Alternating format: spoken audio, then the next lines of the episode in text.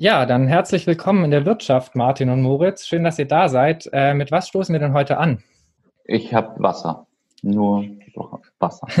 ich habe äh, Rhabarberschorle. Alles klar, ja, ich habe einen Hirschweizen. Dann äh, Prost. Prost. Prost.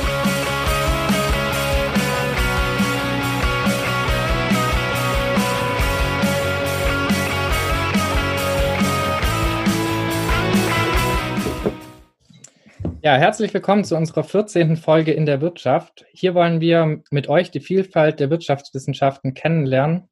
Und dafür sprechen wir mit Expertinnen aus den verschiedensten Teildisziplinen der VWL mhm. über ihre Forschung und über aktuelle und gesellschaftlich relevante Themen. In unserer heutigen Folge ist Moritz Schularik bei uns zu Gast und am Mikro sind für euch heute Martin und Felix, das bin ich. Ähm, ja, hi Moritz, schön, dass du da bist erstmal. Ja, hi Felix, hi Martin. Moritz, du hast an der Universität Paris, äh, der London School of Economics und der Humboldt-Uni in Berlin Masterabschlüsse in Wirtschaftswissenschaften gemacht, hast dann an der FU Berlin promoviert ähm, und warst dort auch anschließend Juniorprofessor. Und seit 2012 bist du nun Professor für Makroökonomik an der Uni Bonn und beschäftigst dich hauptsächlich neben vielen anderen Themen mit ähm, Makrofinance, International Finance, Geldpolitik und ähm, politischer Ökonomie. Ich hoffe, die Zusammenfassung passt so. Mhm. Ähm, genau, die Frage, die ich mir gestellt habe, ist, in welcher Stadt lässt es sich schöner studieren? In Paris, London oder Berlin? Ich glaube, für Studenten ist Berlin am spannendsten ähm, zum Leben, aber akademisch, ja, vielleicht ist vielleicht eine der beiden anderen Städte spannender. okay. Ich glaube, in allen drei Städten, in denen du studiert hast, ist äh, unser äh, erstes Thema äußerst relevant. Und zwar äh, geht es heute bei uns über das Dach, äh, um das Dach über dem Kopf. Mhm. Denn du hast 2017 ein Paper veröffentlicht, in dem du und deine Co-Autoren äh, die langfristige Entwicklung von Häuserpreisen in 14 Ländern, und zwar von 1870 bis 2012, untersucht haben. Dabei kommt er zu dem Ergebnis, dass die realen Häuserpreise bis nach dem Zweiten Weltkrieg relativ konstant bleiben und dann zwischen 1950 und 1980 beginnen stark anzusteigen. Und dieser Anstieg hält äh, bis zum Ende des Untersuchungszeitraums in 2012 an. Moritz, weißt du, äh, wie alt das Haus ist, in dem du lebst? Ja, nicht ganz genau, aber ich glaube so kurz so um die Jahrhundertwende. Ah, okay. Also 19. auf 20. Ja. Ja, ich glaube, das Haus, in dem ich hier lebe, in Siegen, ist so aus dem 18. Jahrhundert. Hm, das stand also schon, als äh, euer Untersuchungszeitraum begonnen hat. Macht es das mhm. für euch einfacher, äh, einen Häuserpreisindex zu erstellen, wenn es die Häuser damals schon gab? Ähm, ja, klar. Also wir, wir brauchen schon erstmal Transaktionen und, und, und Häuser, um, um dann einen Preisindex erstellen zu können ähm, obwohl auch natürlich schon in der Zeit davor Land gehandelt wurde und ähm, äh, immer einen, einen, einen Preis hatte. Insofern kann man auch, gibt es auch sehr spannende Papiere, die, die sich langfristige ähm, Preisentwicklung etwa im, im, im, im ländlichen Raum und, und für ähm, agrarwirtschaftlich genutztes Land angucken. Aber die Frage hat ja einen größeren Hintergrund. Die Frage ist, ähm, was können wir warum macht es überhaupt Sinn? Was, warum, was, warum, was bringt es, ähm, so weit nach hinten zu gehen ähm, und sich etwa Immobilienpreise über einen so langen Zeitraum anzugucken? Ähm, ich glaube, die, die klarste Antwort darauf hat Josef Schumpeter mal gegeben. Der hat äh, sinnlich, sinnbildlich gesagt, dass die ähm, ähm, wir Statistik in der Volkswirtschaftslehre nicht nur dafür brauchen, um Dinge zu erklären, sondern auch rauszufinden, was wir überhaupt erklären müssen. Und ähm, dieses Phänomen, wir nennen das ähm, auf, auf Denglisch immer diesen Hockeystick bei den, bei den Hauspreisen oder auch bei den äh, Kreditaggregaten und sonstigen äh, Finanzindikatoren in der zweiten Hälfte des 20. Jahrhunderts, ist etwas, das man erstmal in den rohen Daten, sag ich mal, zeigen musste, um mhm. ähm, die Leute dann auch drauf zu stoßen und die, die, Forschung drauf zu stoßen, dass es da ein Phänomen gibt, das ähm, erstmal erklärungsbedürftig ist. Ähm, sieht jetzt nicht aus wie ein, wie ein langfristiger, sagen wir mal, Gleichgewichtsprozess, sondern irgendwas ist, hat sich da verändert. Da gibt es Brüche und, und Strukturveränderungen. Und die sieht man halt oft nur, wenn man, ähm, wenn man in die lange Frist auch guckt und bereit ist, ähm, dann die Arbeit auf sich zu nehmen, die das mit sich bringt. Nämlich, dass man nicht einfach irgendwo zu einer Datenbank einer Unibibliothek gehen kann, um sich die Daten für die letzten 20, 30 Jahre runterzuladen, sondern halt auch dann ähm, ähm, in längeren äh, Kontexten ähm, arbeiten und in anderen Formen arbeiten muss. Ähm, der zweite Grund ist, glaube ich, ganz einfach der, dass wir, wenn wir das nicht machen, was Schumpeter sagt, wenn wir, ähm, wenn wir wirklich zu eng auf die Welt gucken, dass wir bestimmte Phänomene, die für uns als Makroökonomen mitunter die spannendsten sind, vielleicht auch die wichtigsten. Da kann man sich dann lange mhm. streiten, ja, was jetzt sollte der, was sollte wirklich im Zentrum der Disziplin Makroökonomik stehen. Aber wenn wir über solche Dinge nachdenken wollen, wie Finanzkrisen, wie ähm, Weltwirtschaftskrisen, ja, wenn wir, wir verstehen wollen, wie es sein kann, dass manchmal ähm, Volkswirtschaften wirklich solche äh, Zusammenbrüche erleben und sehr lange brauchen, bis sie aus solchen Krisen wieder rauskommen, dann haben wir Gott sei Dank nicht so wahnsinnig viel Anschauungsmaterial. Also in letzter Zeit schon, haben wir eine Menge Krisen mal wieder, aber ähm, haben wir nicht so viel Anschauungsmaterial, wenn wir nur auf die letzten 20 Jahre gucken. Ähm, Im Gegenteil, da kann man sich dann oft einreden, dass wenn 20 Jahre lang nichts passiert ist, dass es das Phänomen nicht mehr gibt. So ist es ähm, ähm, ähm, Bob Lucas passiert, der ja berühmterweise 2003 ausgerufen hat, ähm, dass die Frage der Rezession oder der tiefen Rezession und der Depressionsverhinderung gelöst sei und die Volkswirte jetzt bitte andere Sachen machen sollten als Stabilisierungspolitik. Also so kann man sich irren, auch als Nobelpreisträger. Und ich denke, die, diese größere Perspektive ähm, immunisiert da ein bisschen. Mhm.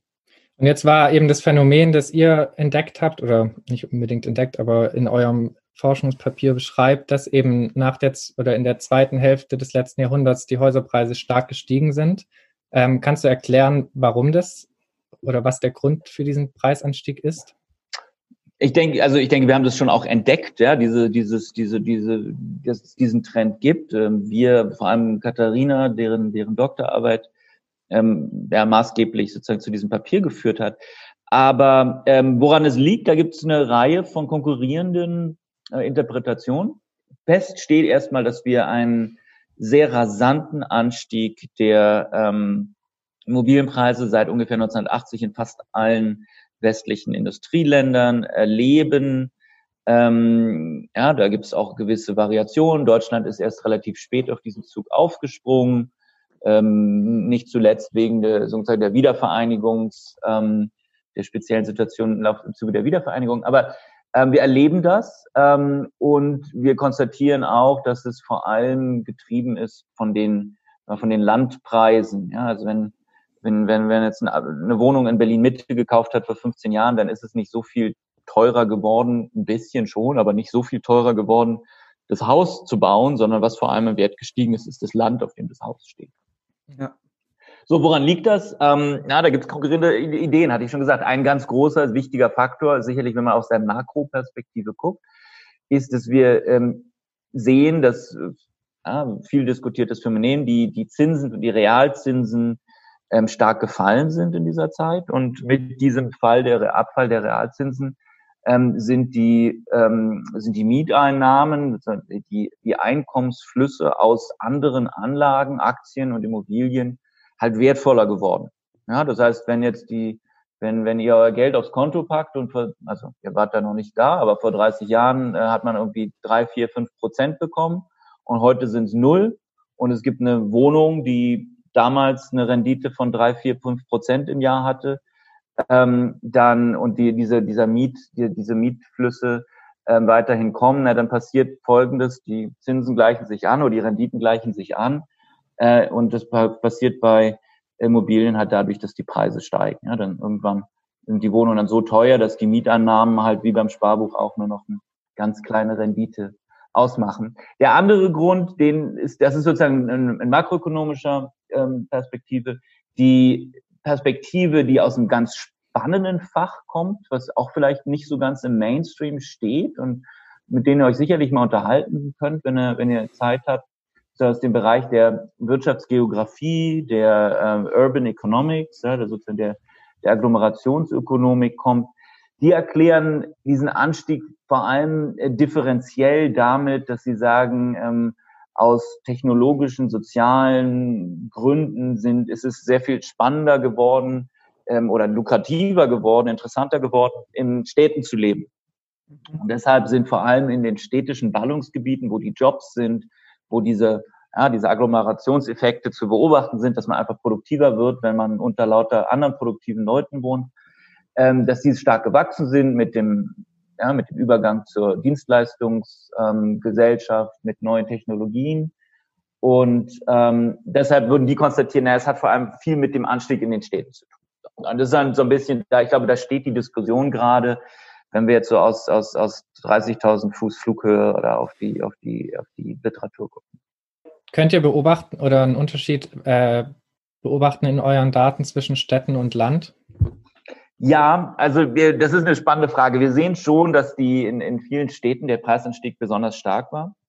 Ähm, wir sehen aber auch, dass ähm, es durchaus ähm, Preisanstieg auch im ländlichen Raum gab. Und ich denke, das ist wo wir gerade dabei sind, äh, auch auszu ähm, in einem neuen Forschungsprojekt, im großen ERC-Projekt ähm, mit mit zwei Doktoranden aus Bonn, dem Martin Dom und Francisco Amaral, wo wir gerade dabei sind, die ähm, die Frage näher zu beleuchten, in welchem Maße ähm, ein Rückgang von ähm, sozusagen von, von der, der Rückgang des Zinsniveaus auch zu solchen differenziellen äh, Anstieg von Hauspreisen im ländlichen und urbanen Raum führen kann. Das wird dann sehr, wird dann ein bisschen technisch. Da geht es dann darum, ähm, ob sich, ähm, ob es Risikoprämien gibt für verschiedene ähm, Lokalitäten. Und wenn man diese Risikoprämien hat, dann kann man so differenzielle Effekte zeigen. Also ähm, meine, auf, meine ganz persönliche Auffassung ist, dass wir, äh, dass natürlich schon das Leben in, in Städten, ähm, in, in, vor allem in, in sozusagen globalen Großstädten,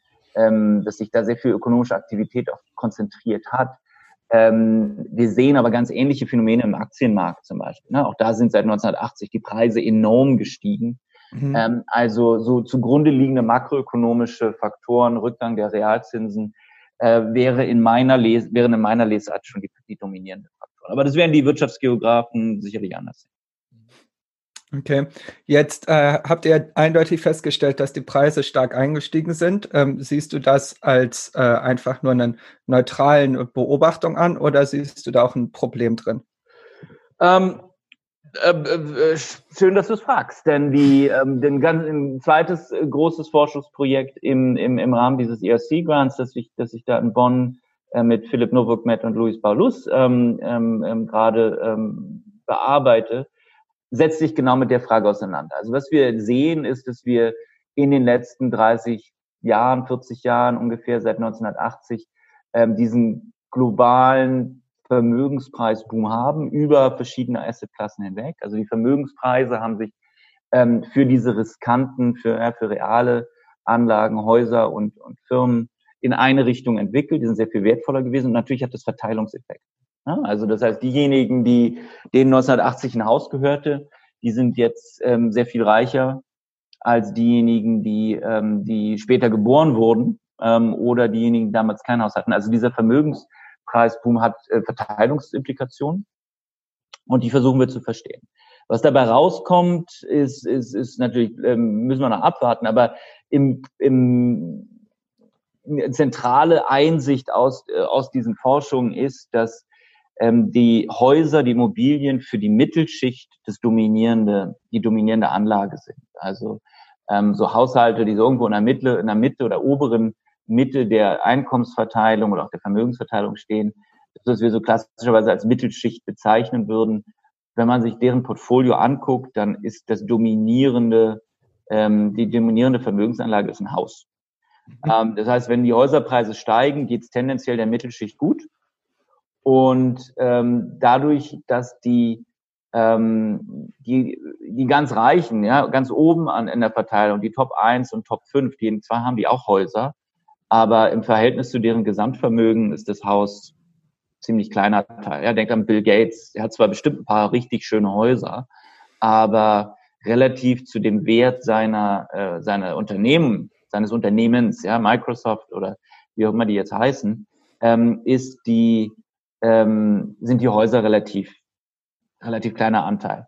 Das heißt, was für Bill Gates eine Rolle spielt, für sein Vermögen, ist, wie sich die Aktienpreise entwickeln. Wenn die mhm. Hauspreise steigen, wird er auch ein bisschen reicher, aber prozentual nicht ganz so viel.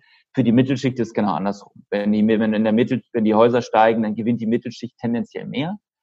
Ähm, und so wie wir Vermögensungleichheit messen, in den Statistiken, zeigt sich dann ein, oft ein Rückgang von Vermögensungleichheit. Also Häuser, Immobilienboom sind in der Regel gut für, die nivellieren, kommt mal darauf an, wie man es misst, aber wenn man zum Beispiel sich die Top 1 oder die Top 10 äh, Vermögensanteile angucken, die gehen tendenziell runter, wenn die Immobilien boomen. Eben weil die Mittelschicht, damit die Mitte der Gesellschaft mehr gewinnt als die oben. Wobei aber alle Menschen ja verlieren, äh, die keinen Besitz haben an Häusern. So, und das ist genau der spannende Punkt. Ähm, das meint, deswegen sage ich, es kommt darauf an, wie wir Ungleichheit messen. Ne? Wir haben uns sehr stark ähm, in den letzten 20, 10, 20 Jahren, Thomas und, und, und andere in Paris haben ja da wirklich tolle Arbeit geleistet. Ähm, wir haben sehr stark äh, uns auf diese Top 1, Top 5, Top 10 Vermögens- oder Einkommensanteile konzentriert. Der Grund, warum wir das gemacht haben, ist relativ simpel. Der hat was mit ähm, einfach mit Arbeitsökonomik zu tun, in dem Sinne, dass wir ähm, in der Regel das Aggregat haben. Wir wissen, wie viel Vermögen oder wie viel Einkommen gibt es in einer Volkswirtschaft. Ja, also wir haben die BIP-Statistiken oder wir haben irgendwelche Vermögens, aggregierten Vermögensstatistiken. Und ähm, dann ist es mit den mit Vermögenssteuerdaten, teilweise mit mit ähm, mit Erhebungen in der Regel wesentlich einfacher, das Vermögen von bestimmten Bevölkerungsgruppen an der Spitze zu konstruieren, als die gesamte Verteilung zu wissen. Ja? Also ähm, in, wenn, wenn, wenn wir nach die, in die USA gucken, da zahlen ja, die, die untere Hälfte zahlt überhaupt keine Einkommenssteuer. Das heißt, wir würden die gar nicht, die, ja, die, wir würden die gar nicht äh, in den in den in den Daten gut beobachten können. Ähm, wir haben, äh, wir wissen da, wir, also der, der Grund für die Konzentration auf, auf, auf die Top 10 ist halt, oder Top 1, Top 5, Top 10, ist, hat was mit Datenverfügbarkeit zu tun.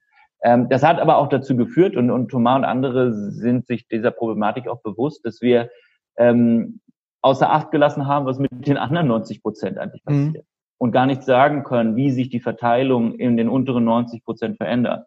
Wir wissen wirklich nur, wie viel mehr kriegen die oben. Äh, aber das, was du sagst zum Beispiel, was du gerade gesagt hast, Felix, ist dann, ist der sehr zentral. Also wir, ähm, wenn du zum Beispiel wissen willst, wie viel gehört den unteren 50 Prozent vom Gesamtvermögen oder vom Gesamteinkommen. Was geht da die unteren 50 Prozent?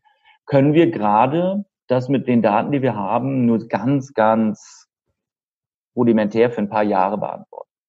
Und da ist der Punkt wichtig, den du gemacht hast. Dieser, wenn wir uns den Immobilienboom angucken, der sieht, der reduziert tendenziell den Anteil des Vermögens oder der, also in dem Fall des Vermögens der Top 10, weil die Mittelschicht relativ zu den Top 10 stärker gewinnt. Aber natürlich die unteren, denen die gar keine Häuser haben, haben gar nichts davon. Also bei Ungleichheit muss man immer verdammt genau gucken, äh, wie man es misst und wo man dran interessiert ist. Wir finden in dem Papier, dass wenn wir sozusagen die Haves und die Have-Nots sich gegeneinander angucken, also die, die gar kein Vermögen, ja, keine Aktien und keine Immobilien haben, relativ zu denen, die welche hatten, da findet eine massive Polarisierung in den letzten 30 Jahren statt, auch in Deutschland. Mhm. Ich glaube, in Deutschland ist ja auch der Anteil der Menschen, die ähm, nicht im eigenen Haus wohnen, im Verhältnis zu anderen Ländern tatsächlich höher. Das heißt, in Deutschland dürfte der Verteilungseffekt sogar noch ein bisschen stärker ausgeprägt sein als in einigen anderen Ländern. Ja, korrekt. Also wir haben, wir haben ein Papier dazu mit, mit Charlotte Bartels und Tilo Albers zur Vermögensentwicklung, in Vermögensungleichheitsentwicklung in Deutschland seit auch da in der langen Frist, seit 1900, aber da fokussieren wir dann ganz stark auf die Zeit nach der Wiedervereinigung. Und da sehen wir ähm, genau diesen Effekt ganz massiv. Also wenn wir sehen, wenn wir uns die Top 10 Vermögensanteile angucken in Deutschland oder auch wenn wir uns den Gini-Koeffizient für Vermögen angucken, dann passiert da relativ wenig. Ja, das ist ja auch die Debatte, die da tobt zwischen, ist jetzt Deutschland ungleicher geworden, ja oder nein? Und wenn man auf diese Top 10 Anteile guckt und wenn man auf den Gini-Koeffizienten guckt, dann passiert da nicht so viel. Ja? Jetzt kann man, kann man dann rumargumentieren, oh, geht es jetzt doch ein bisschen hoch, ein bisschen runter seit 2008 oder was, oder nicht. Wenn man aber sich anguckt, ähm, wie ist das Vermögen der unteren 50 Prozent relativ zu den oberen 50 Prozent gewachsen. Da sieht man massive, ähm, eine massive Auseinanderentwicklung, massive Polarisierung, was einfach damit zu tun hat, dass die unteren 50 Prozent äh, weder Aktien noch Häuser haben. Mhm. Das heißt, dieser ganze Preisboom, den wir gesehen haben, an den, an den, an den Finanzmärkten und in den Immobilienmärkten und ja im letzten Jahrzehnt ja auch stark in Deutschland, der ist an denen komplett vorbeigegangen. Die haben halt ein bisschen Geld auf dem Sparkonto, aber das ist nicht mehr geworden. Zwar sind die Zinsen da eher geringer geworden. Äh, und von diesen, von diesen Bewertungseffekten haben die nichts abbekommen. Also da sieht man, ähm, okay, jetzt das, das, das, äh, das Pudels Kern, warum sieht man das nicht in den Top 10 Anteilen und warum sieht man das nicht in den Gini-Koeffizienten? Naja, weil da unten halt sehr wenig Vermögen ist und diese ja. Indikatoren dann halt sehr stark darauf reagieren, die sind sehr sensibel da, darauf, was in der oberen Hälfte, im oberen Drittel der Vermögensverteilung passiert. Mm, wenn man das jetzt nochmal so festhält, gäbe es ja vielleicht schon ein Interesse daran, irgendwie diese steigenden Häuserpreise ähm, ein bisschen einzudämmen. Also je nach Maß hast du ja zumindest gesagt, mhm. dass es äh, schon zu größerer Ungleichheit führen kann, gerade für die unteren 50 Prozent der Bevölkerung. Jetzt kommt ihr ja in dem Paper zu dem Ergebnis, dass vor allem steigende Landpreise ähm, die, die Häuserpreise steigen lassen. Gibt es da überhaupt von Politikseite aus Möglichkeiten dagegen vorzugehen? Also es gibt, glaube ich, eine der, der, der Steuern, die unter Ökonomen die meiste Zustimmung finden, ist, ist eine Steuer auf Land. Also die alte ähm, Henry George alte Idee, dass man halt die, den reinen Land, die reinen Landrenditen besteuern sollte. Warum, warum ist das eine grundsätzlich erstmal eine ganz ähm, attraktive Idee? Also zum ersten, zum einen kann Land natürlich nicht weglaufen. Ähm, das heißt, man hat diese ganzen Ausweicheffekte nicht, die man hat, wenn man Unternehmen besteuert oder auch Haushalte. Ähm, zum anderen, wenn ihr euch, habt ihr wahrscheinlich nicht, aber wenn ihr euch vor zehn Jahren eine Wohnung in Stuttgart oder in Berlin gekauft habt, dann ist die jetzt irgendwie zwei, dreimal so viel wert, weil das Land in Berlin so viel mehr wert geworden ist. Ähm, was habt denn ihr dazu beigetragen? Ja, gar nichts. Ja, relativ wenig. Ja, also klar, vielleicht habt ihr, weil ihr dann nach Berlin gezogen seid, es irgendwie interessanter und bunter und spannender gemacht. Aber ähm, äh, pluraler, sollte ich wohl sagen.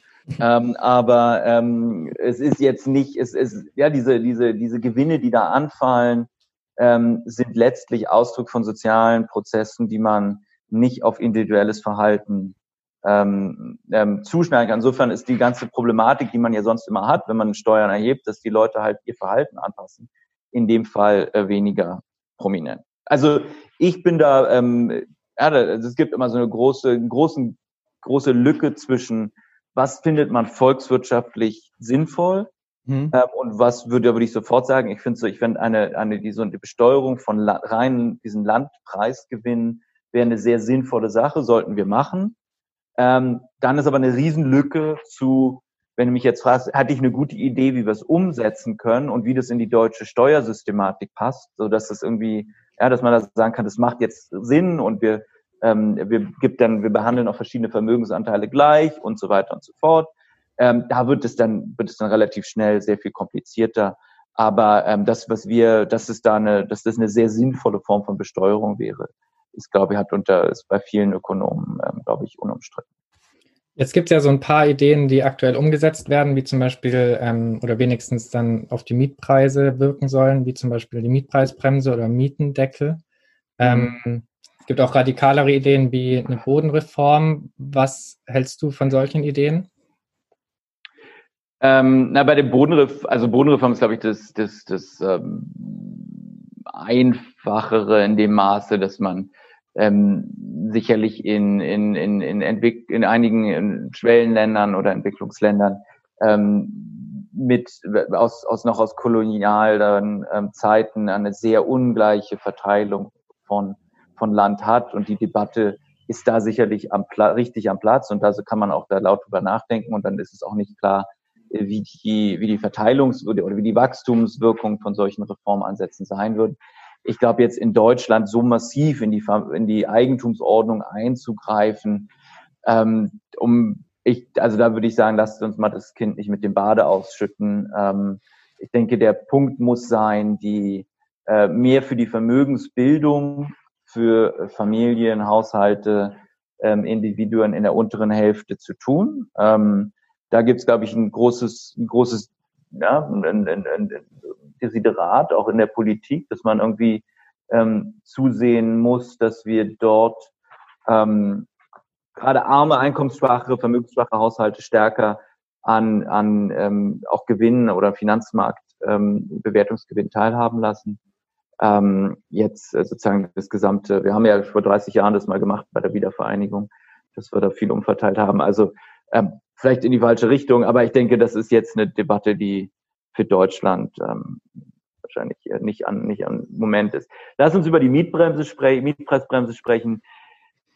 Ich glaube, da bin ich grundsätzlich bei den meisten Ökonomen, dass ich sage, ähm, solche direkten Eingriffe ins Preissystem ähm, müssen gut begründet sein und wir finden die, die Preissignale, die kommen, die sind notwendig, die brauchen wir, um vernünftig auch Politik machen zu können, um allozieren zu können. Wenn wir irgendwie jeden Preis ändern, der uns nicht passt und einfrieren, dann wissen wir am Ende gar nicht mehr, was irgendwie, was die Leute wirklich wollen. Ne? Denn Preise spiegeln ja schon auch immer wieder, okay, die Leute wollen einfach in Berlin Mitte wohnen und da gibt's halt so eine Knappheit und die Preise zeigen die Knappheit an. Ähm, natürlich, und da bin ich offen genug, denke ich, dass wir auch manchmal, dass, wir, dass erstmal der Wohnungsmarkt ein sehr besonderer Markt ist. Mhm. Ja, ich würde da nochmal, wenn ich kurz Eigenwerbung machen darf, wir hatten jetzt gerade im gerade im Leviathan rausgekommen, also auch ähm, interdisziplinär und soziologisch ähm, zumindest angehaucht, ähm, ähm, ein Papier zur neuen Wohnungsfrage, wo wir ähm, gemeinsam ähm, mit, mit Co-Autoren, wo wir gemeinsam diese, diese Fragen auch analysieren, wo wir uns die Verteilungseffekte des deutschen Immobilienbooms angucken und wo wir auch überlegen, wie viel äh, müssten wir denn bauen, wie groß ist sozusagen das, wie viel haben wir unterbaut. Ja, und da, ähm, und da sind, da thematisieren wir diese Fragen und sagen einfach auch relativ klar, ja, wir haben zu wenig gebaut. Die Antwort auf die meisten Fragen im Immobilienmarkt ist bauen, bauen, bauen. Ähm, und ähm, da ähm, hinken wir hinterher. Ähm, und ähm, Angebotsausweitung ähm, ist dann sehr sinn, ist der, ist sozusagen für die meisten Fragen die richtige Antwort. Jetzt ist das oft nicht, das ist immer einfacher gesagt als getan. Kann es dazwischen zeitlich zu, sagen wir mal, Engpässen kommen, wo es durchaus Sinn macht, äh, seitens der öffentlichen Hand, Stichwort äh, Milieuschutz, äh, Stichwort ähm, ähm, ja, gemischte und, und, und sagen wir mal, ähm, sozial integrierte Städte zu schaffen? Absolut. Ja, also mhm. es macht absolut Sinn. Mein Beispiel ist da immer die alte Berliner Mietskaserne, die wurde im 19. Jahrhundert so konzipiert, dass im Vorderhaus die Ärzte und die Professoren wohnten und im ersten Hinterhaus dann die Handwerker und im zweiten Hinterhaus. So ging man so ein bisschen durch die soziale Schichtung. Ähm, jetzt kann man sagen, klar, aber im Vorderhaus waren die Zimmer schöner und größer und mehr Licht und es wurde immer weniger und die Wohnbedingungen wurden immer enger und man will das nicht mehr. Aber diese Integration, ähm, dass die dann am Ende alle auf die gleiche Schule gehen und dass die sich vielleicht auch noch beim Spielen im zweiten Hof, beim Fußballspielen im zweiten Hof treffen, das ist genau das, was wir wollen. Ja, das ist, mhm. wir wollen, dass, ähm, dass diese, diese Externalitäten, würde man sagen, ja, dass irgendwie, äh, keine Ahnung, Arzttochter und Professorensöhnchen ab mit dem, mit dem äh, Gemüsehändler Kindern zusammen auf die Schule gehen, weil es kann, weil die von Anfang an alle genauso schlau sind und die gleichen Chancen haben. Diese integrierten Städte wollen wir unbedingt bewahren und wir wollen keine reichen Ghettos und keine armen Ghettos. Und da sehe ich auch eine große Rolle für die öffentliche Hand, ähm, intelligent für diese spannenden Städte zu sorgen, in denen wir, in denen wir leben wollen. So, nach all diesem Lorbeer für öffentliche Rolle in der, in der Stadtplanung und Wohnungspolitik. Und da hat gerade auch Deutschland, eine, auch noch aus den 20er Jahren, ja eine tolle Tradition. Was jetzt in Berlin gemacht wird, ist ähm, Kopfschütteln und ähm, kontraproduktiv. Okay. Warum ja, also die Wohnungen, die man vor 15 Jahren für ein Apfel und Ei privatisiert hat, jetzt zu hohen Preisen zurückzukaufen, damit mhm. rein zufällig äh, wohlsituierte Friedrichshainer keine Mieterhöhung für die nächsten 20 Jahre zu fürchten haben, ist verteilungspolitisch Unfug, ist, ist auch, hat nichts mit der Verteilungsgerechtigkeit zu tun. Und, es, und, und äh, bei, in dem ganzen, bei dem ganzen Ausgeben von staatlichen, öffentlichen Geldern wird genau keine einzige neue Wohnung geschaffen. Also sozusagen das als ähm, Paradigma für Wohnungsbaugerechtigkeit zu sehen, wie man auf die Idee kommen konnte. Ich glaube, da schütteln auch viele, auch ähm, sagen wir mal im progressiven Lager, den Kopf, was da gerade mit Steuergeldern gemacht wird. Okay, aber da sprichst du jetzt nicht die Mietpreis oder den Mietpreisdeckel, sondern diese Enteignung von. Genau, und das Aufkaufen ähm, von, von Wohnungen, die man schon mal privatisiert hatte. Die Mietpreisbremse. Ähm, da bin ich, da bin ich sozusagen, ich bin offen, wenn man darüber nachdenkt, ähm, um ein zu schnelles, ähm, zu schnelles ähm, Verändern von Stadtteilen, ja, im Sinne des Bewahrens von integrierten und, und, und irgendwie sozial und, und kulturell bunten äh, Städten, wenn man da eingreifen will. Aber man muss ja fairerweise sagen, das deutsche Mietrecht hat ja schon relativ, ähm, sagen wir mal, eingebaute Fallschirme. Also die Mieten werden nur sehr sukzessive erhöht. Es gibt einen relativ guten Mieterschutz, den wir äh, auch in dem Maße äh, bewahren sollten. Also man muss sich auch da angucken, wenn wir jetzt äh, eine Mietpreisbremse für irgendeinen hippen ähm, Stadtteil von Frankfurt oder Köln oder München einführen, wer profitiert und wer verliert da eigentlich. Ja? Ähm, denn die, also es ist, klar haben wir irgendwie alle im Sinn, dass, ähm, dass die, ähm, was weiß ich, die Seniorin, die da schon seit 20 Jahren lebt oder die einkommensschwache Familie da auch weiterhin leben soll. Aber tendenziell wohnen in den wohnen in Schwabing halt auch viele Leute, die sich vielleicht leisten können, höhere Mieten zu zahlen. Vielleicht würden dann mehr gebaut. Also man muss halt immer aufpassen, dass man auch wirklich durchdenkt, äh, was die Verteilungswirkungen von solchen Politiken sind. Ähm, tendenziell, ja, wenn wir jetzt sagen, wir können, also sowas wie zu sagen, die, man darf für nicht mehr als zehn Quadratmeter vermieten, äh, wird natürlich schon auf das Investitionsklima ähm, möglicherweise auch negative Effekte haben. Also wie gesagt, lange Rede, kurzer, kurzer Sinn ist, ähm, ich habe große Sympathien für ähm, eine die Rolle der öffentlichen Hand im, in der Stadtpolitik und auch in der Wohnungspolitik. Äh, wir haben das in Deutschland auch, ähm, haben da auch noch eine ganz ordentliche Tradition. Ähm, man muss trotzdem jetzt bei einigen Dingen dann schon genauer gucken und fragen, ob das noch Sinn macht, was da passiert. Okay. Ja, wir könnten auf jeden Fall, glaube ich, noch lange äh, über dieses Thema ähm, diskutieren und haben eigentlich auch noch viele Fragen. Wir müssen jetzt aber trotzdem ein bisschen vorankommen. Ähm, ja. Genau, deswegen würden wir ähm, zum nächsten Thema übergehen. Ähm, du hast dich nämlich ähm, für das Paper zu den Häuserpreisen mit historischen Daten beschäftigt mhm. Ähm, und da auf eine Datenbank zurückgegriffen, die du mit äh, deinen Kollegen Jorda und Taylor ähm, erstellt hast. Und das ist eine Datenbank für 17 Länder mit insgesamt 45 Variablen, ähm, die eben Daten ab 1870 aufführt. Mhm. Ähm, genau, eine riesen makroökonomische Datenbank. Wie seid ihr bei der Suche nach diesen Daten vorgegangen, die ja schon teilweise sehr weit äh, in der Vergangenheit liegen? Ähm, also, ähm, es gibt, es kommt ganz auf an. Also die, die es gibt keinen, die, diese Forschungsarbeit bestand auch darin, viele Daten aus vielen verschiedenen Quellen ähm, zu lokalisieren und und ähm, dann zu digitalisieren und für die Forschung nutzbar zu machen. Oft ist gar nicht so sehr das Finden das Problem, sondern oft ist das Harmonisieren ähm, mit, mit Exist. Deshalb gibt es mal ein paar Datenstücke hier, ein paar Datenstücke hier. Wie macht man dann daraus eine lange Reihe? Ähm, also da gibt's jetzt nicht die eine Quelle. Ich sag den, den mit, mit, den mit den Studenten und Doktoranden in Bonn, die können das, die machen schon mal Witze, wenn ich mit dem mit dem mit dem Wort komme. Ähm, ich sage mal, ihr müsst ihr müsst ein bisschen street street smart sein. Street smart heißt ähm, um die Ecke denken, heißt ähm, irgendwelche Shortcuts ähm, Shortcuts finden. Ähm, Katharina, die Doktorandin, die vorher angesprochen hat, hat früher mal gesagt, ja, irgendwie ist dein Google anders als meins. Nein, ist es natürlich nicht, aber ähm, ja, wenn man immer nur nach einem Begriff sucht, dann findet man es nicht. Aber wenn man manchmal leicht variiert, dann, ja, also wenn man googelt, äh, bitte, Google, bitte zeig mir langfristige deutsche Hauspreisdaten, dann sagt Google, kommt irgendein Quatsch bei raus. Ähm, wenn man googelt, ähm, historisches äh, Jahrbuch der Stadt Berlin 1890, Preis, dann kommt was. Also ich weiß nicht, das war jetzt nur ein Beispiel, ich weiß nicht, ob da wirklich was kommt, aber ähm, also viele dieser Hauspreisdaten zum Beispiel kommen aus historischen, aus Stadt, aus Büchern der Städte. Das war etwas, was die, was man muss ein bisschen einfach sich auch mitdenken. Was haben Staaten, äh, ich meine, Michel Foucault hat sehr viel dazu gearbeitet. Was haben, was haben Regierungen, was, an, an welchen Daten hatten die ein Interesse? Und die hatten oft ein Interesse an sowas wie Wohnungssituation, einfach weil es für die soziale Stabilität sehr wichtig war und auch für Fragen wie, das erleben wir jetzt gerade wieder, Hygiene, öffentliche Gesundheit und so weiter.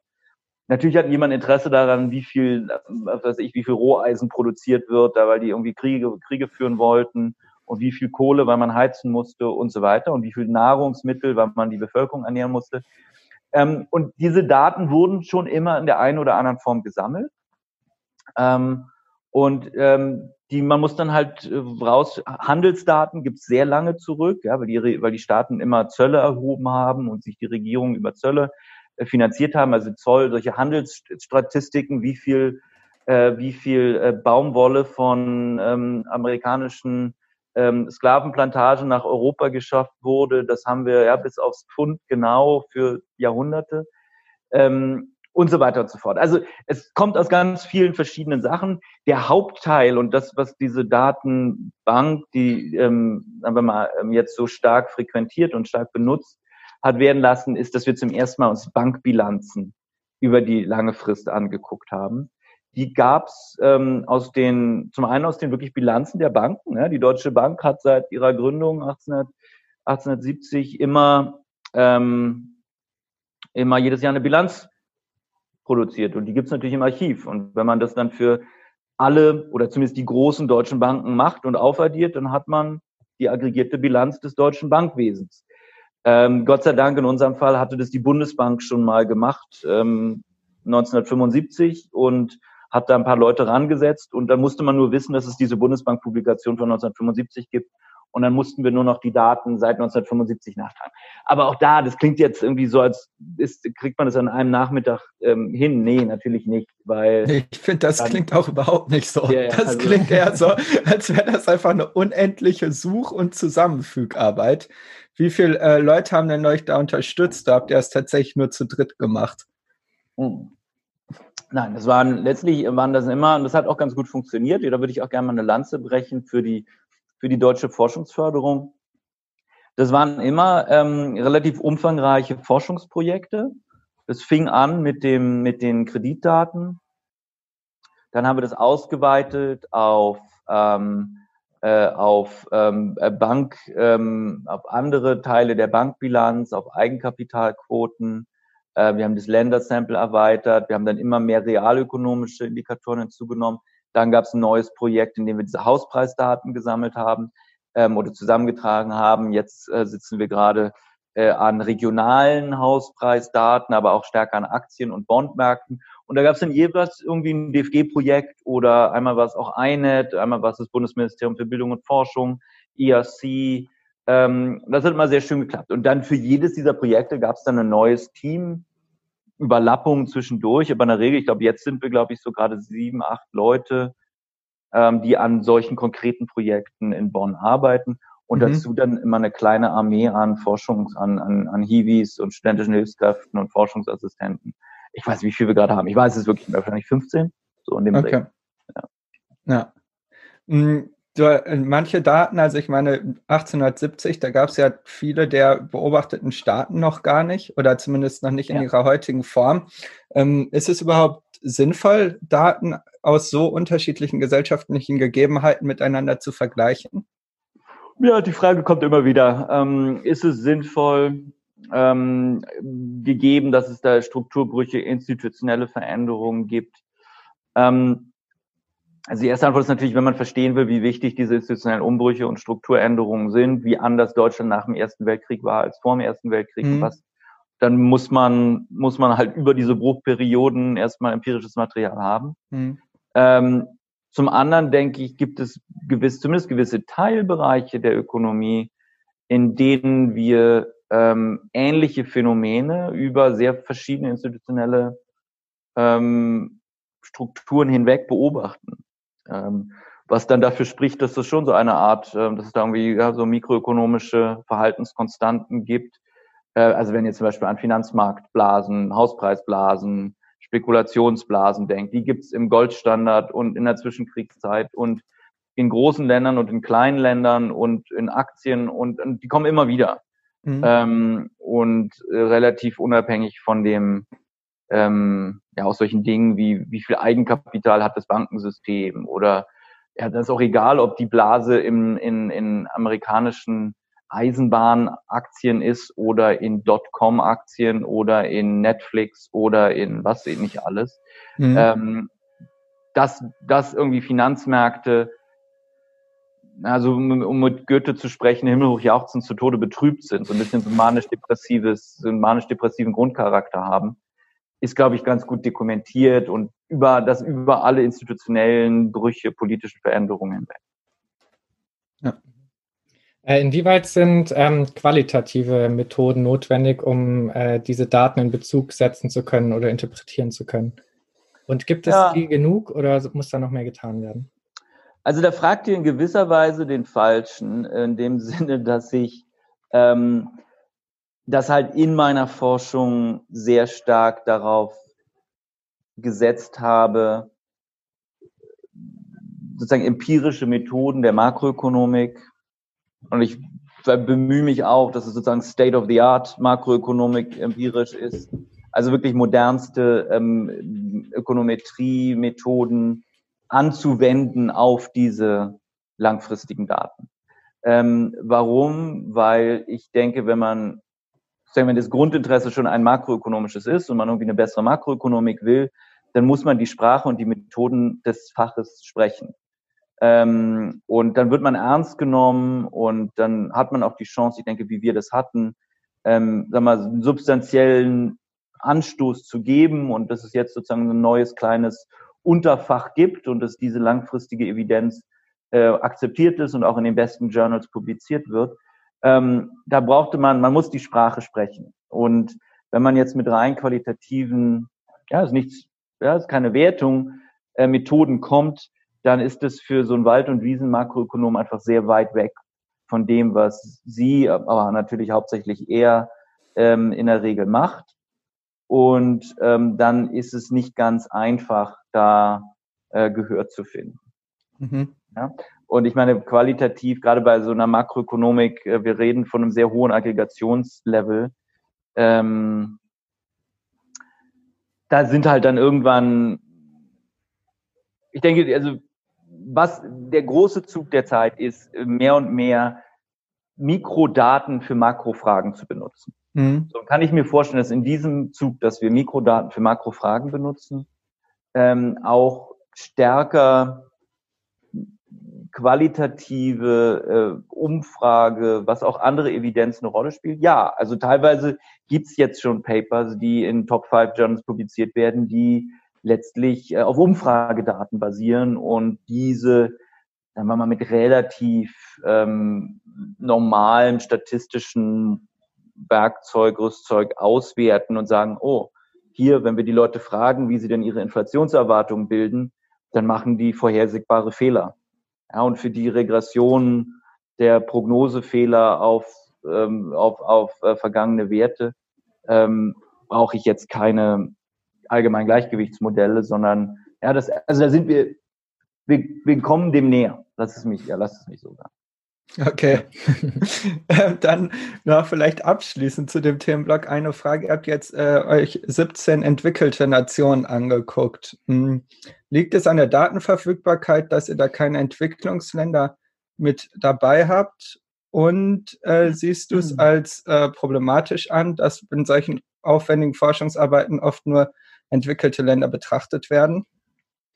weil dadurch eben vielleicht für Entwicklungsländer auch äh, Erkenntnisse fehlen, die halt aus der Forschung hervorgehen. Ja, ohne, ohne mit der Wimper zu zucken und ohne zu zögern, ja, ist ein Problem. Ähm, es ist ein praktisches Problem, weil es für viele Entwicklungsländer einfach diese langfristigen Daten nicht gibt. Viele, wenn wir etwa an, an, an die meisten afrikanischen Länder gucken, äh, wenn wir in die meisten afrikanischen Länder gucken, dann ähm, sehen wir, dass die, die sind ja, oft äh, erst nach dem Zweiten Weltkrieg in die Unabhängigkeit entlassen worden ähm, oder haben sich ihre Unabhängigkeit erkämpft, sollte man mal vielleicht sagen. Ähm, und ähm, dann gibt's natürlich auch nicht die, sagen wir mal, die Forschungsinfrastruktur, die wir haben. Also ich, mhm. ähm, ganz oft, und das ist auch oft meine Rolle in diesen Forschungsprojekten, wenn ich so ein bisschen aus der, aus der, aus der Suppenküche ähm, erzählen darf, ganz oft ist meine Rolle bei diesen Projekten zu sagen, ähm, also was weiß ich, Francisco äh, fragt mich, naja, wir irgendwie haben wir hier sind wir eine Einbahnstraße mit unseren französischen äh, Hauspreisdaten. Hast du noch eine Idee? Und dann wäre oft mein Beitrag, mein erster, mh, hm, ja, ich kenne da den Eric Monet in Paris, der ist bei dem an der PSE und der macht Bankengeschichte und der weiß bestimmt, wenn jemand weiß, wer die Archive in Bordeaux kennt, dann weiß er das. Und dann funktioniert sehr viel über diese, über solch sozusagen diese, diese Netzwerke. Ähm, und ähm, da kam halt für unsere Datenarbeit auch unheimlich viel her. Und diese Netzwerke haben wir leider nicht ähm, also existieren nicht oder wir sind nicht vernetzt genug in, in diese Länder. Mhm. Ähm, dass dieser Zuschnitt so ist, wie er ist, ist absolut fahrtabhängig, ähm, weil wir angefangen haben damit nach 2008, nach der globalen Finanzkrise, die weitgehend wahrgenommen wurde als eine Finanzkrise der westlichen Welt. Mhm. Und wir sozusagen sagen wollten, okay, wir haben hier ein Sample, wir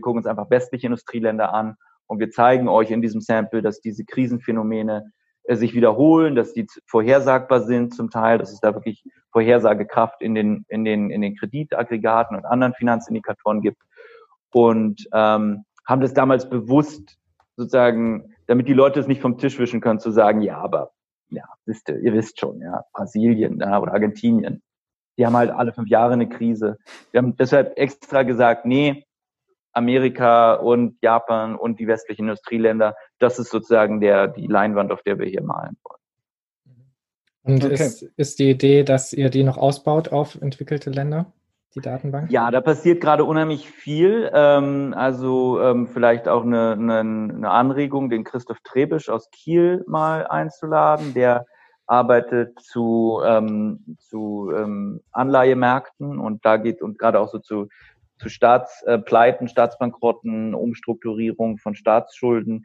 Und der ist da sehr unterwegs, auch historische Daten zu, ich sag mal, was wir jetzt als Entwicklungsländer oder Nicht-Industrieländer bezeichnen, zu auszuwerten.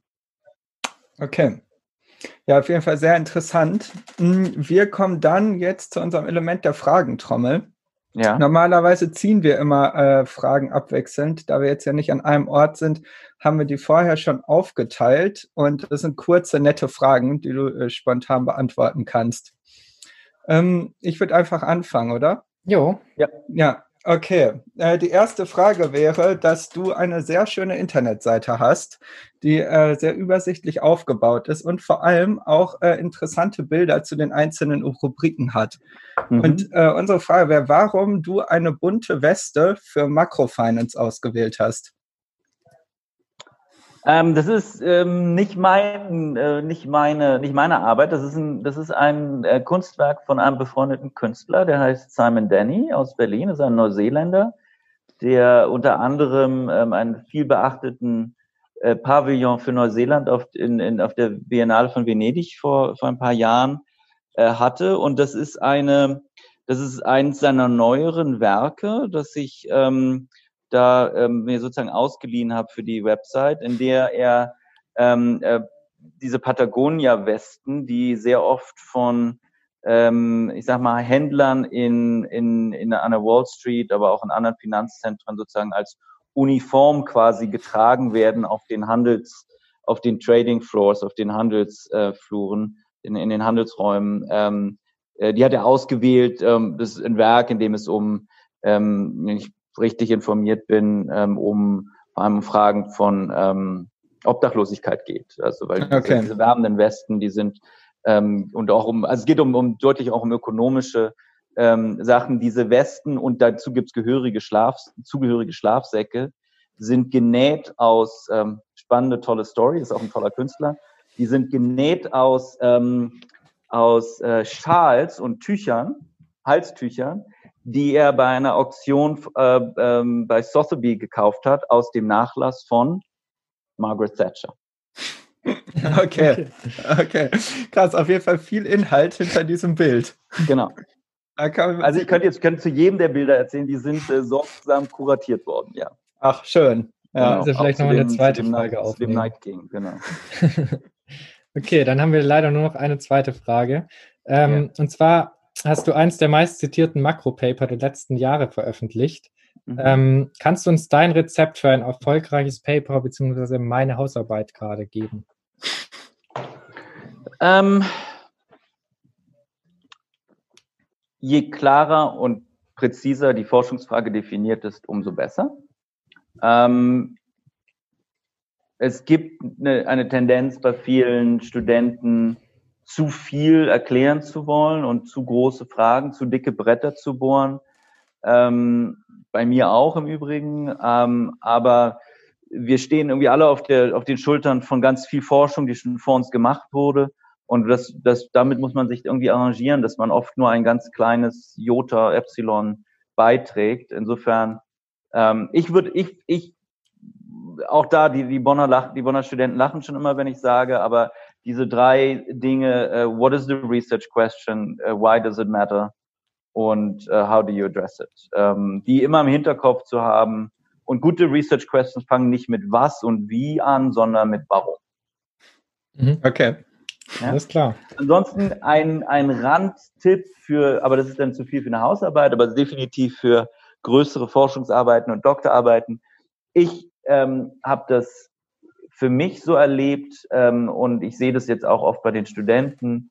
Ähm, so Doktor, gerade Doktorarbeiten, Dissertationen sind psychologisch hartes Brot, weil man so lange Zeit an solchen Sachen sitzt und immer wieder mit seinen eigenen Grenzen und Fehlern und Schwierigkeiten und Limitationen konfrontiert wird, ähm, dass es ja schon ein bisschen aufs Gemüt drückt. Ähm, und ähm, da habe ich es als sehr, ich sag mal, als, als sehr tröstend immer wahrgenommen, wenn ich zumindest sagen konnte, dass ich hier äh, mit dieser neuen Zeitreihe oder mit diesen neuen Fakten, die ich hier gefunden habe, etwas, irgendetwas Neues beigetragen habe. Mhm.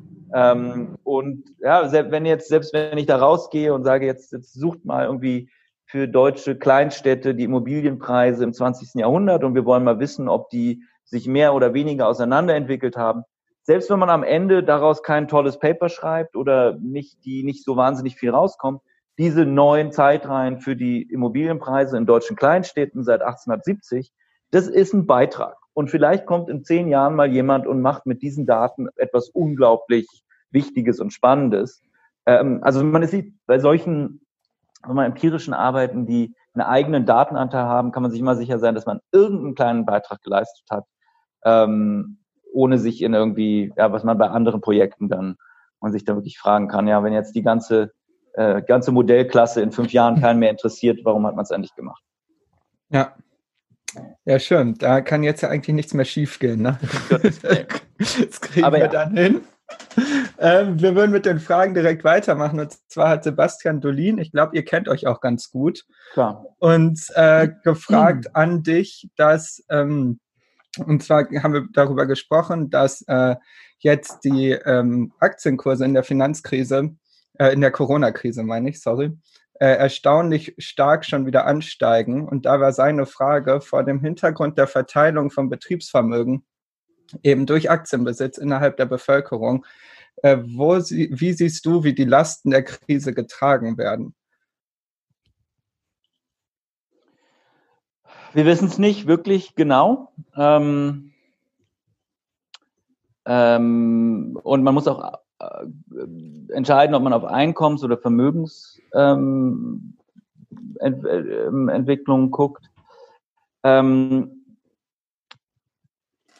der, die Aussage, dass es komplex ist, reicht mir schon erstmal, um zu einem gewissen Teil zu sagen, dass das, was wir jetzt machen, nämlich über einen sehr starken Anstieg der Staatsverschuldung, oder relativ starken Anstieg der Staatsverschuldung über, über Defizitfinanzierung, ähm, Einkommen zu stabilisieren, sei es über Kurzarbeit, sei es über andere direkte Hilfen, ähm, dass das insofern der richtige Weg ist, weil natürlich diese zusätzlichen ähm, Staatsausgaben, die jetzt über Verschuldung finanziert werden, vor allem dann über die über das Steueraufkommen getragen und abgetragen werden, obwohl wir es nicht unbedingt abtragen müssen, aber sozusagen damit erstmal ähm, finanziert werden.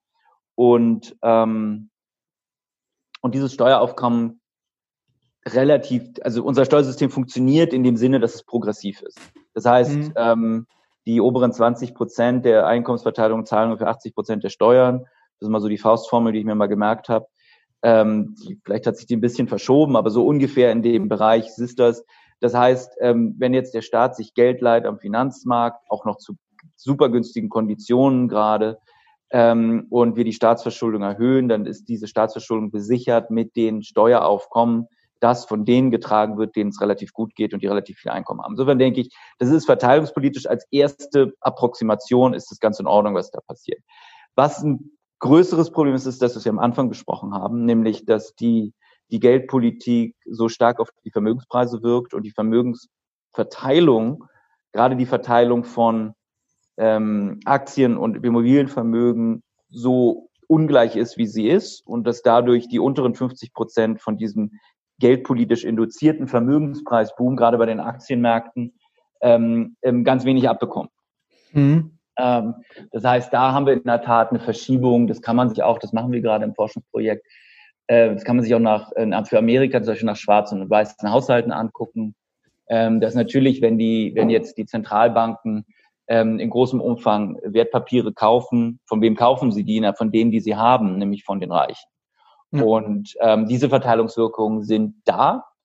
Ähm, wie man das Ganze, und ich denke auch, also wie man das Ganze jetzt in einen großen, mal ein großes ähm, allgemeines ähm, Modell bringt und gegeneinander abwägt, äh, gibt auch noch eine Generationenkomponente natürlich, ne?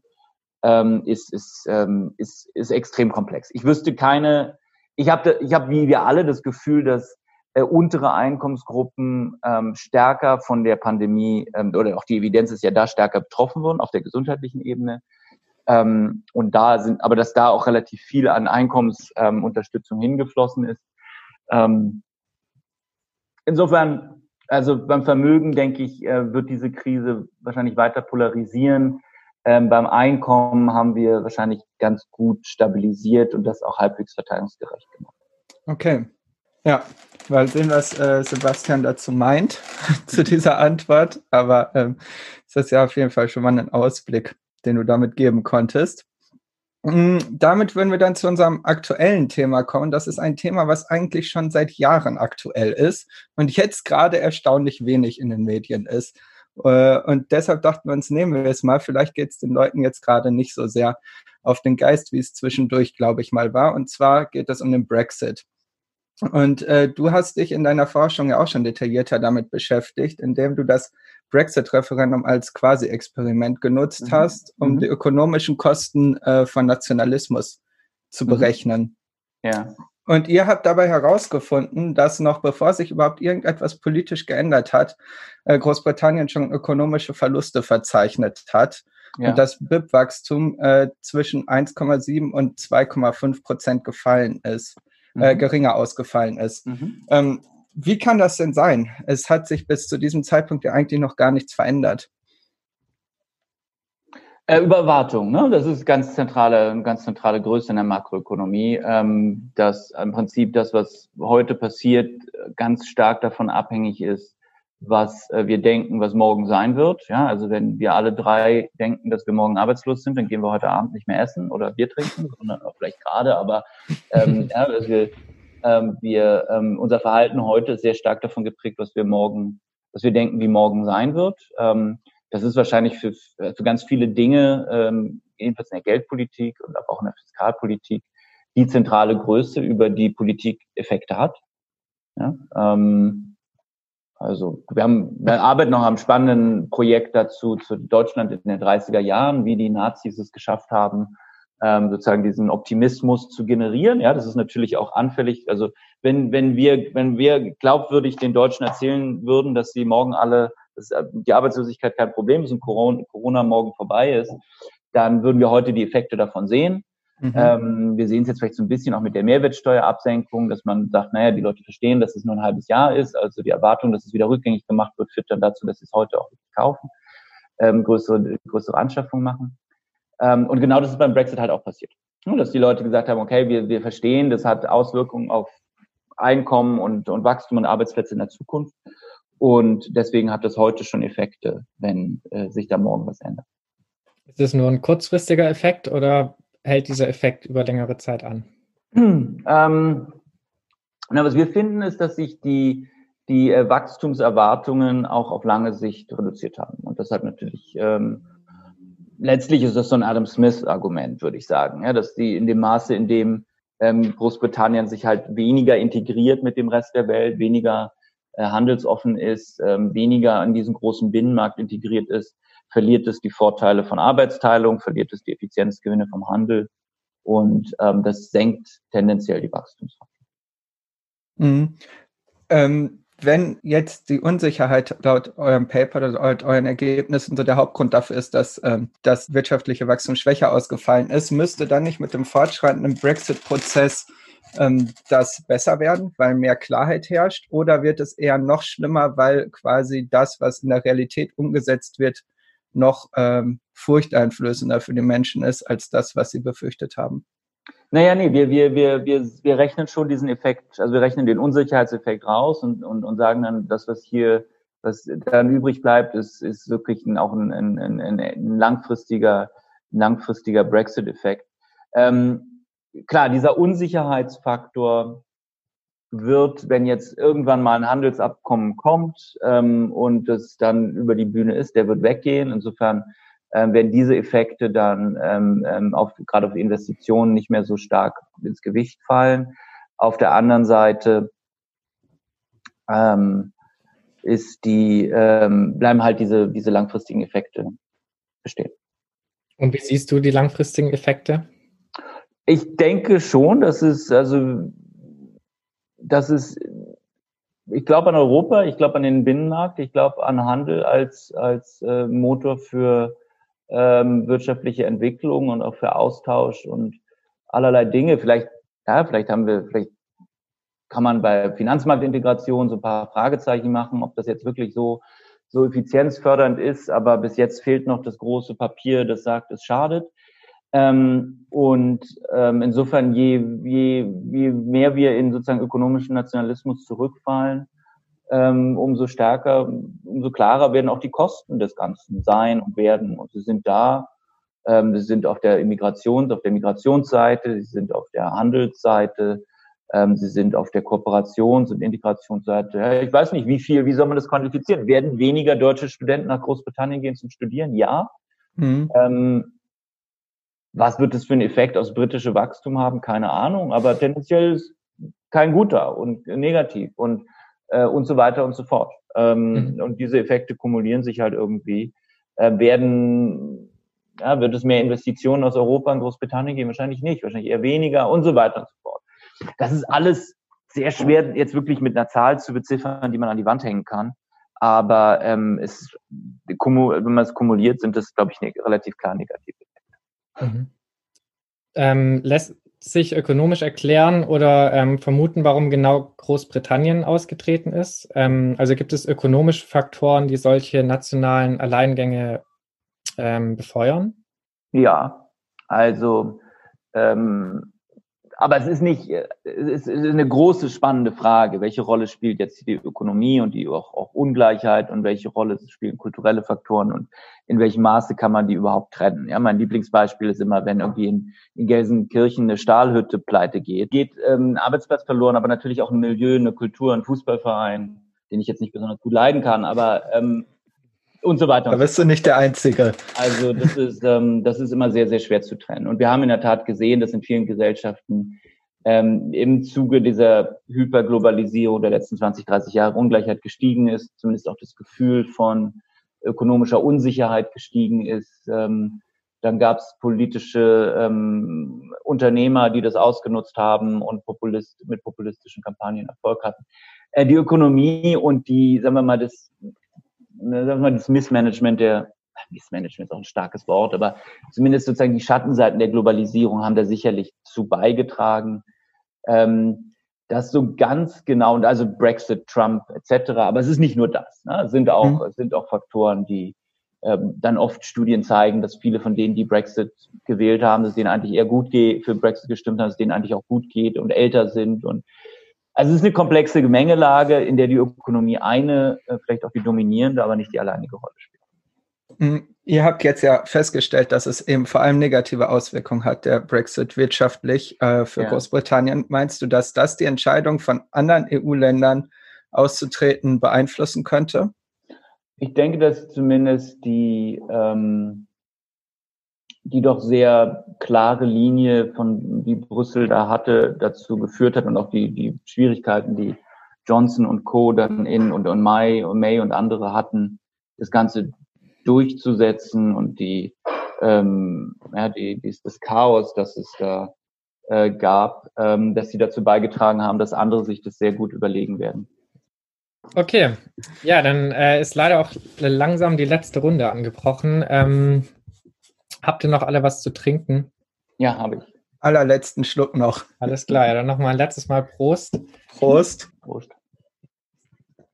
Ja, genau. Bevor wir zum Ende kommen, ähm, möchten wir dir, nachdem wir dich jetzt die ganze Zeit gefragt haben, die Möglichkeit geben, auch eine Frage zu stellen. Ja. Und zwar an Lisa Herzog. Sie ist als nächstes äh, bei uns zu Gast und ist Professorin am Center for Philosophy, Politics and Economics an der Universität Groningen und beschäftigt sich vor allem mit politischer Philosophie und Ökonomie, Ideengeschichte und normativen Bewertungen in der Ökonomik. Was würdest du Lisa gerne fragen?